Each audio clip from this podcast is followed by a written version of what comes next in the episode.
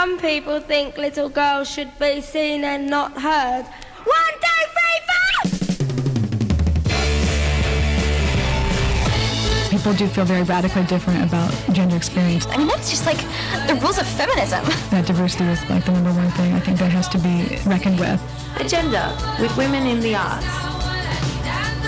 You're listening to Agenda by Women in the Arts. I'm Katie Winton. And I'm Isabel Hall Thorburn. We'll be with you for the next half an hour. So, coming up in about 15 minutes, we'll be chatting migration in our current global context with curator Ineke Dane and artist Shireen Taweel in regards to a group exhibition called Know Your Neighbour that's happening at the Lockup, which is an artist run initiative in Newcastle. Newcastle. right now, though, it's April, and according to Donald Trump, that means it's National Sexual Assault Awareness and Prevention Month.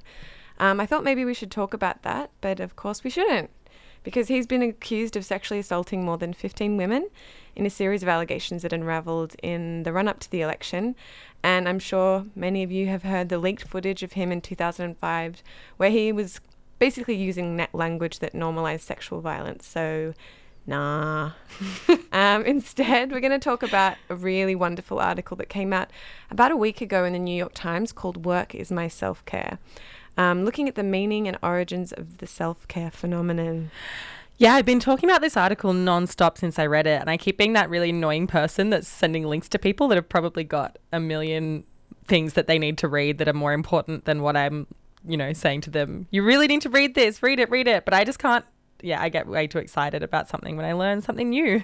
Yeah, and I, can you explain why you liked it so much though? Like, I get you really like working, um, but I just read the title, like self care. Work is my self care, and I jumped to so many conclusions because I was thinking like this person writes for the New York Times and I just kind of my mind went a little bit you know she's probably went to an Ivy League um, Ivy League college. She has this glamorous job and she lives in New York City.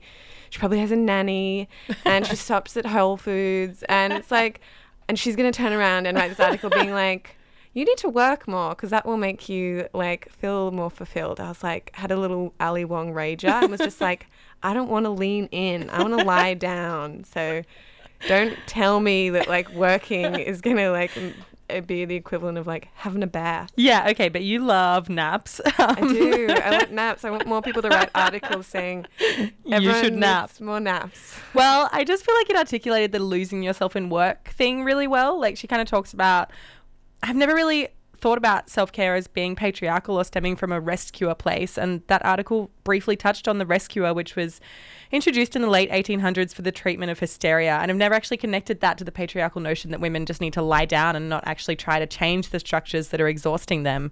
And I thought that was really well articulated. And I mean, I guess, of course, it's going to be different for some people. Like, some people need naps, some people really lose themselves when they're thinking about something else, which for me, I find I just had this moment of breathing out, of being like, oh, yeah, okay, this is exactly what my self care is, is to work more.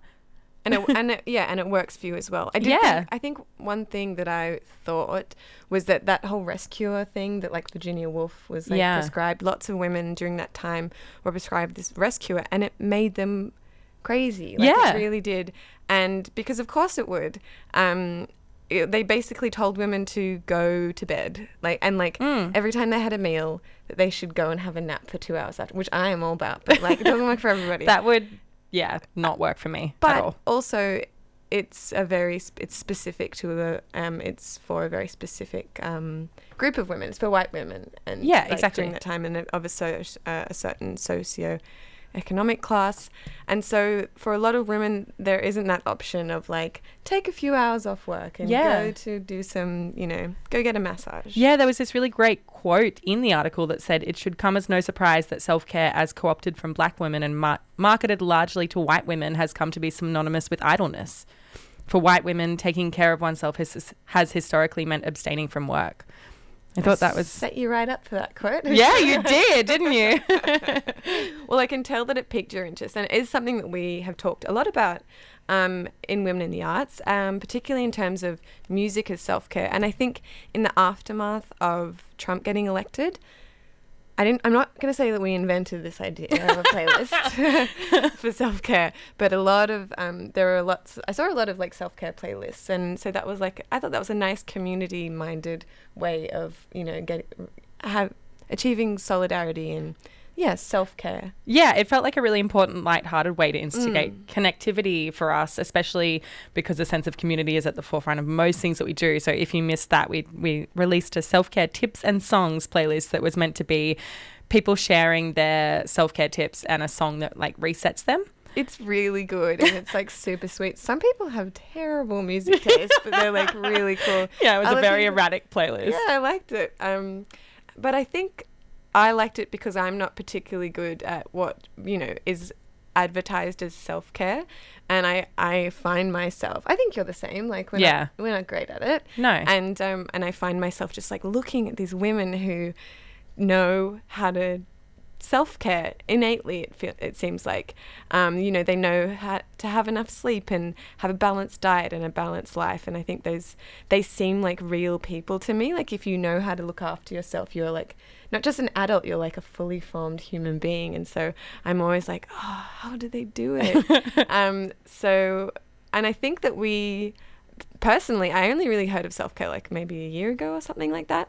And I thought that it had just kind of crept into the American lexicon, but it's been a part of American history for a really long time. And it's it's interesting that it's inextricably linked to citizenship. So even uh, in terms of slavery in 1850 in 1851 slavery was justified by noting a debasement of the mind, which has rendered the people of Africa unable to make um, to take care of themselves, and so that was a kind of they can't be. A, it justified slavery and almost like implied their humanity because um, of this idea of they they weren't able to perform self care, um, and that is like people um, slave people that were enslaved from Africa. The same logic was applied to Eastern European immigrants coming to America who were deemed unfit citizens because they lacked the ideas and attitudes which befit men to take up the problem of self care and self government. So they're using that language, like in law, Yeah. to um, to justify racist policies and slavery. Um, and also, I didn't realize this either. Self care in America was also required a certain amount of. Um, oh, it was like also used to justify why. I don't know how you can say this, but it was justified, used to justify why women shouldn't be allowed to vote. I can't quite make that connection. I can't make the connection for any of them, but Yeah. but it was just like yeah and i think that like in america and obviously that means everywhere else um, there's always required a certain amount of performance. A person has to be able not only to care for herself but to provide society but to prove to society that she's doing it. And i thought that was interesting because i feel like anytime that i've ever done something that seems like self-care i'm like hey everybody i made a soup. Look at this. And you see it on like instagram Yeah. things like that. Like you see people this like performance of self-care. Yeah, well, I think social media definitely doesn't help for the, I guess, for the nuances of what people need in terms of self care. And I think maybe it's just a different thing for everyone. And maybe the language around self care entering the mainstream kind of corporate space is really dangerous because it doesn't acknowledge people's different needs and different mental health requirements as well. Mm. I think that can be quite problematic. Like, I don't want to have baths. You want to have baths. wanna have baths. I want to work. But I think th- that maybe just ign- what we're talking about maybe ignores like the origins of self care Yeah. as a kind of it was a community. It started as a kind of community coming together to look after each other in queer communities and for people of color. Yeah. self care was about coming together and it was a pushback against that dehumanizing language of self care. And and now it's like no, you need to buy this bubble bath. Yeah, well, that's yeah, that's something that that article talks about as well. Is the the kind of individualistic notion of self care now, rather than something that is needed to form community and Mm. and caring maybe shouldn't be all put onto one person. You shouldn't have to care for yourself solely all the time. Yeah, absolutely. But if you do need to care for yourself solely all the time, No, I don't. Yeah, Yeah, in the um, aftermath of the Orlando, I don't know if it's called a terrorist attack or the Orlando um, cl- club bombing attack. Anyway, um, uh, these queer activists came together and made a self care quiz. Oh yeah, And it's so good. Like you might look at it and be like, "This is so common sense," but sometimes when you're really run down and you're overworked or emotionally drained, you need to be like, "Have you had a glass of water? yeah. How when was the last time you blah blah blah?" And as you go through the quiz, it gets a little bit more um, interrogatory, or it, it gets a bit deeper into like what might be making you feel not so good. Um, so I'll put a link up to it, and Yeah. maybe you'll be like, "Oh my god, grow up." But I think it's actually really, really good. Yeah, I, look, I didn't mean that not everyone has to, that everyone needs a community around them all the time. I just mean that maybe our infrastructures around things like care and different communities in different spaces should be more kind of like inclusive or should be a shared thing. Yeah, more. absolutely. Um, should we take a song? Well, yeah, because I think, and I think we should play Kendrick Lamar's new song. Um, "Humble" is the new feminist anthem, or is it? Let us know in our new segment. Is this feminist? 0409 945 945. It's not our new segment. We would never do anything like that. But we do want to hear what you think because people really, actually, I did as well, like watch the video to this song and we're like, oh my God, it's so empowering. Um, but Lauren Rosewarne wrote an interesting article on the conversation about the false feminism of um, Humble. So he uses the word bitch 40 times, um, and irregardless, the media was like very quick to call it a feminist triumph. Um, it's kind of like Bono winning like the Woman of the Year award or whatever it is. It's like this is like he's done so much for feminism. Um, but according to Time, listeners were blessed with a song offering up positive body language messages. Oh, really? Like he's just like pointing at her butt and Ugh. being like, yeah, stretch marks, which like I like, but I also don't think it's like this wonderful new thing. But why do we need Kendrick Lamar to tell us that stretch marks are okay? He needs to bless us with that knowledge. um, Vogue Anyway. also um, um, has us to believe that humble suggests the true beauty can come down to peeling back the layers of carefully constructed persona. Aw, Thank thanks, you very Kendrick. much, Vogue. Thank you very much, Vogue. I want to read Vogue, Teen Vogue's. Um, I know, we know. You love Teen Vogue. Let's play the song. okay, I'm sorry, I just got excited. This is I- Kendrick Lamar with Humble. We Wicked or weakness, you gotta see this. Yeah, yeah. Hey, I remember syrup sandwiches and crime allowances. Finesse a nigga with some counterfeits, but now I'm counting this. Parmesan with my accountant lips. In fact, I'm down in this. You say with my boo babe tastes like Kool-Aid for the analyst. Girl, I can buy your Westie world with my base stuff. Ooh, that pussy good. Once you sit it on my taste buds, I get way too petty once you let me do the extras. Pull up on your block and break it down. We playing Tetris. AM to the PM, PM Out your per diem, you just gotta hate them phone. If I quit your BM, I still rock Mercedes funk. If I quit this season, I still be the greatest funk. My left stroke just went viral. Right stroke, put a baby in a spiral. Soprano C, we like to keep it on the high note. It's levels to it, you and I know. Bitch, be humble. Holla, bitch. Sit down. Be humble. Sit down. Humble. Bitch, sit down. Be humble. Sit down. Be humble.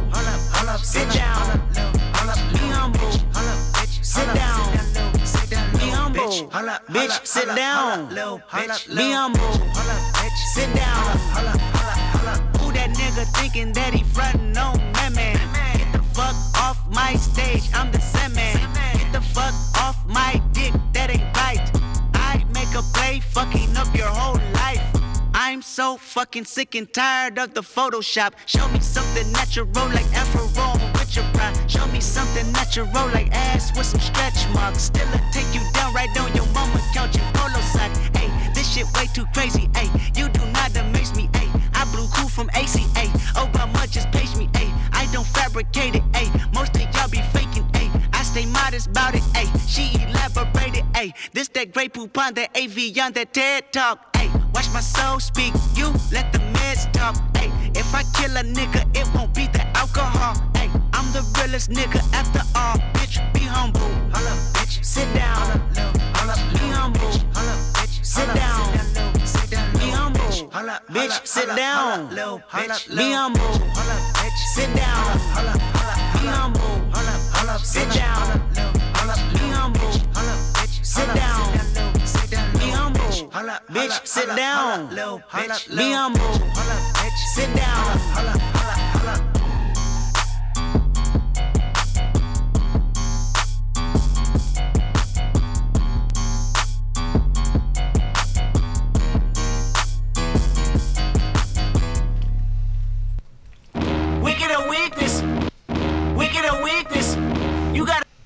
So that was Humble by Kendrick Lamar.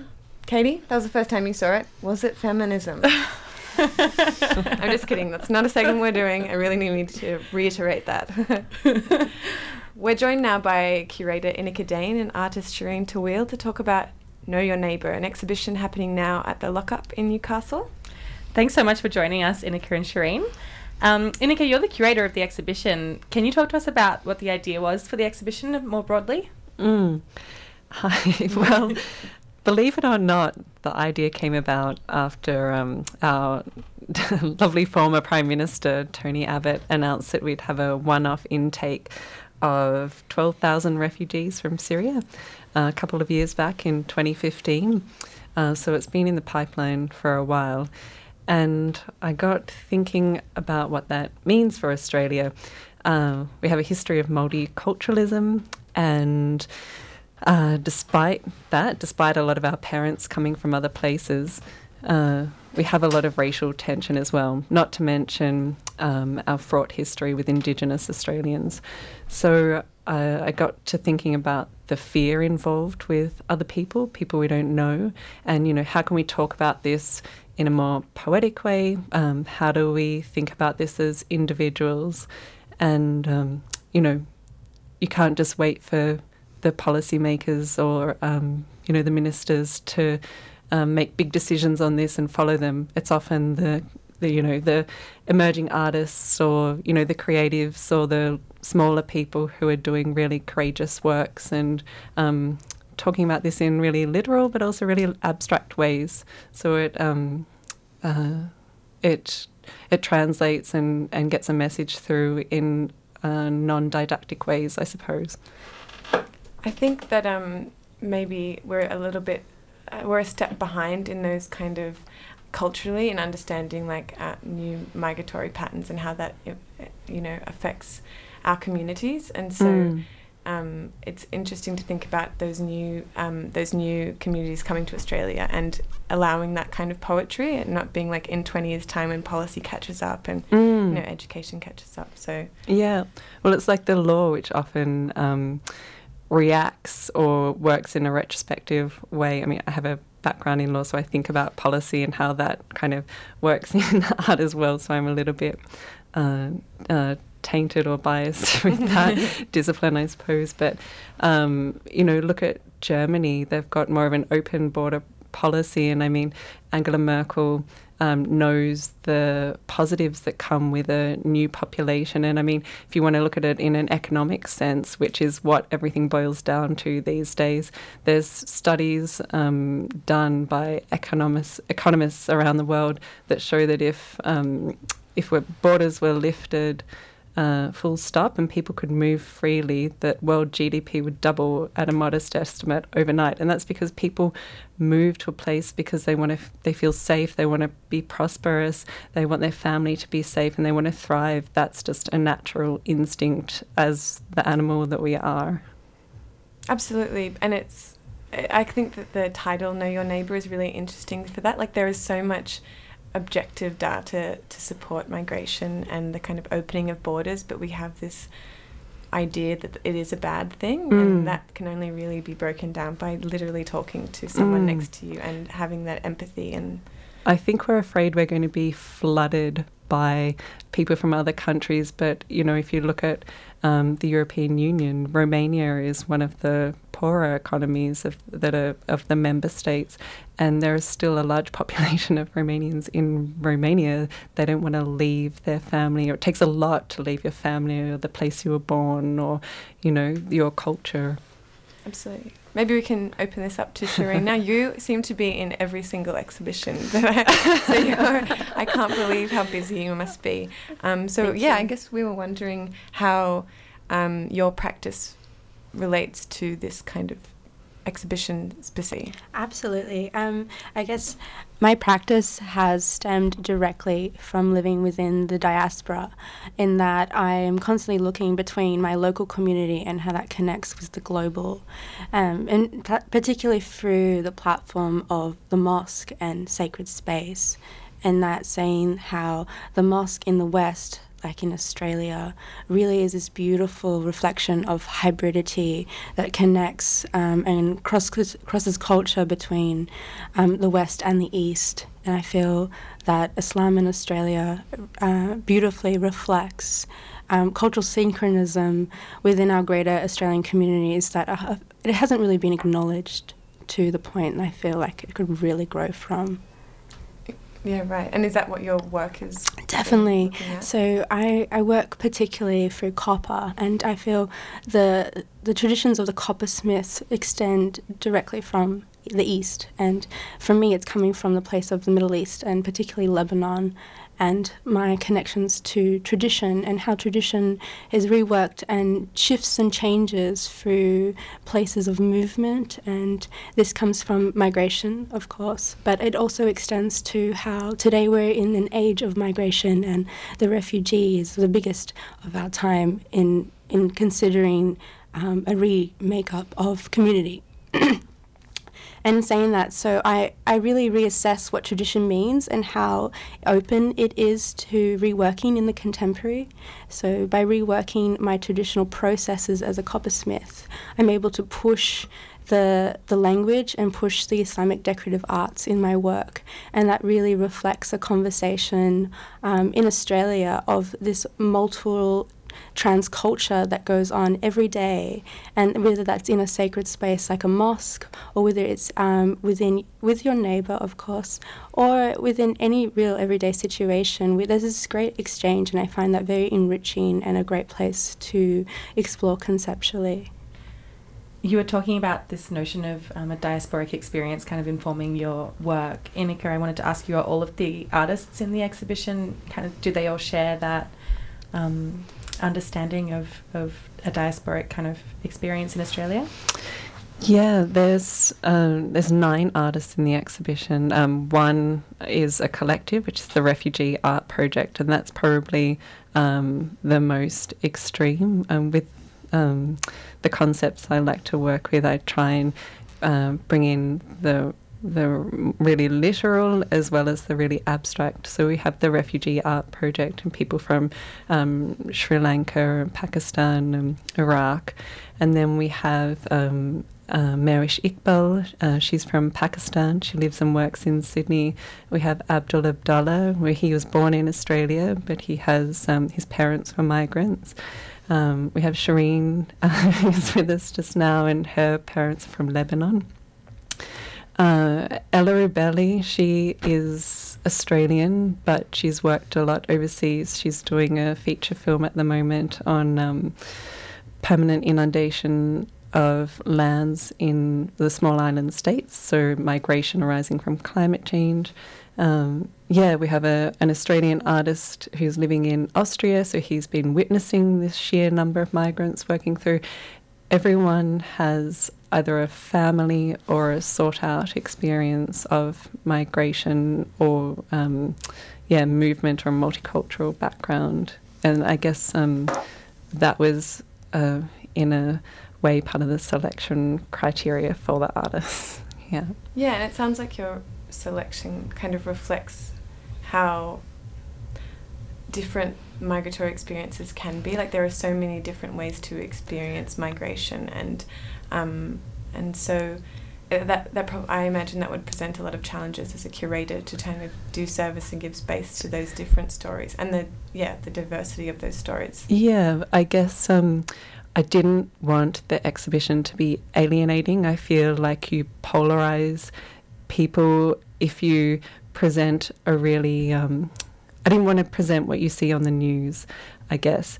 People feel helpless in the face of crisis a lot of the time. So there are a lot of um, really poetic, gentle, stunning works in the exhibition. But there's also a, a, a video, Hannah Firmage, she's from New Zealand, but she did a film, The Villawood Project, where it was an intervention kind of on the edge of Villawood Detention Centre. And it's really hard hitting, and a lot of people um, find it so confronting they can't stay in it for that long. Then we have Ella Rubelli, this stop motion film that is charcoal on paper. It looks like a flock of birds or um, molecules moving throughout a, a, a darkened space. So it's talking about you know, the idea as humans or as beings, as animals, you know, um, we're constantly on the move and seeking out better pastures, and, and we all have arrived in a new space. Um, we all have the experience of arriving somewhere where we feel the foreigner. Uh, it's not an alien experience. People moving to other places uh, shouldn't appear or feel alien or threatening, I suppose. Yeah. Shireen, you have work in an exhibition coming up at Foray that you're part of a panel discussion. Oh no, the panel is for, it's for the, the Wheeler Centre. Ah, yeah, yeah, yeah. Um, that's this weekend. It's Mehwish Iqbal is one of the panelists, but Shireen does have an, an exhibition opening at Verge on Thursday, but similar themes. Mm. But yeah, she was just telling me about it before. Also at Foray, similar themes. Yeah. Yeah. So many exhibitions. There's so many going. Maybe Interesting. it'll I guess it's so topical at the moment. Um, it was example of know your neighbor, but this real instigation of reassessing what we are now, and that's really about a connection of the local with the global. And uh, it's really great to see in Australia these conversations coming out and exploring it in through so many different mediums and practices. We might take a track now.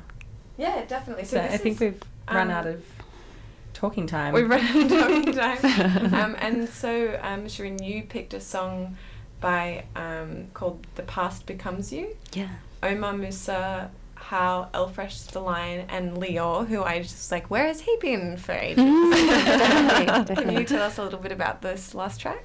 Definitely. Um, Omar Musa is an incredible wordsmith. He's locally based in Sydney, but from Canberra, and I, I really admire how he can create our um, expressions that we are using visually with this idea of the trans culture and belonging and living within our Australian identities, um, though through such rhyme and charisma. Yeah, he's a true wordsmith, and I find him very inspiring. Brilliant. Well, thank you very much for coming on today. And so the exhibition will be on until. The 23rd of April up in Newcastle. Yeah, Great. at the lockup.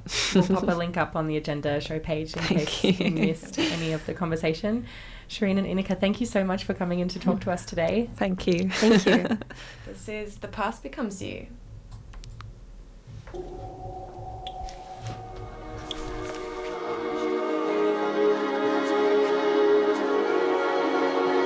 Yeah, yeah. Check, check. Let me tell you about a father and son feud. Me and him were making out a war like Sun Tzu. In our calmer moments, he was vibing off the drum kick flow, and I might check one, two. He would hear the freestyles that his son do.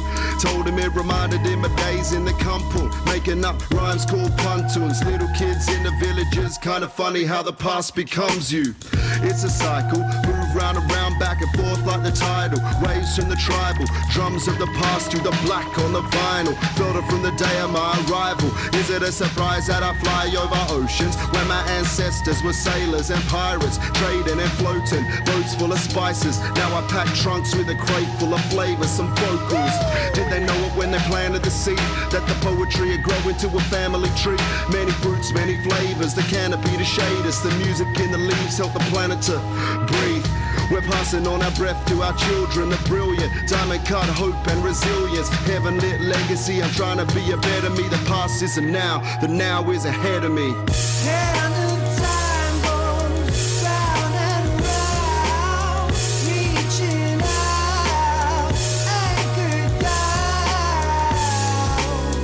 Uh-huh. The look in the eyes of Captain Cook when he couldn't come to grips when the tips and sticks hit the wooden drum. White feet lift up the deck, hit the sand like waves did, and caused as much of a ripple effect. Live with the spirits and nah, I'm never lonely. Went from kava ceremonies to Master ceremonies. Sing like the church choir without acquiring the Holy Ghost. A higher being like being a roller coasters. A songbird singing wrong words. No church in the wild, but plenty of churches in the Concord. Moving onwards, but come back to where I run to. Kinda funny how the past will become you. Destined to be a part of me. Kanye West wouldn't dare question the artistry. It's a new page, but old feeling when the fog comes with the 808s, the new age log drum.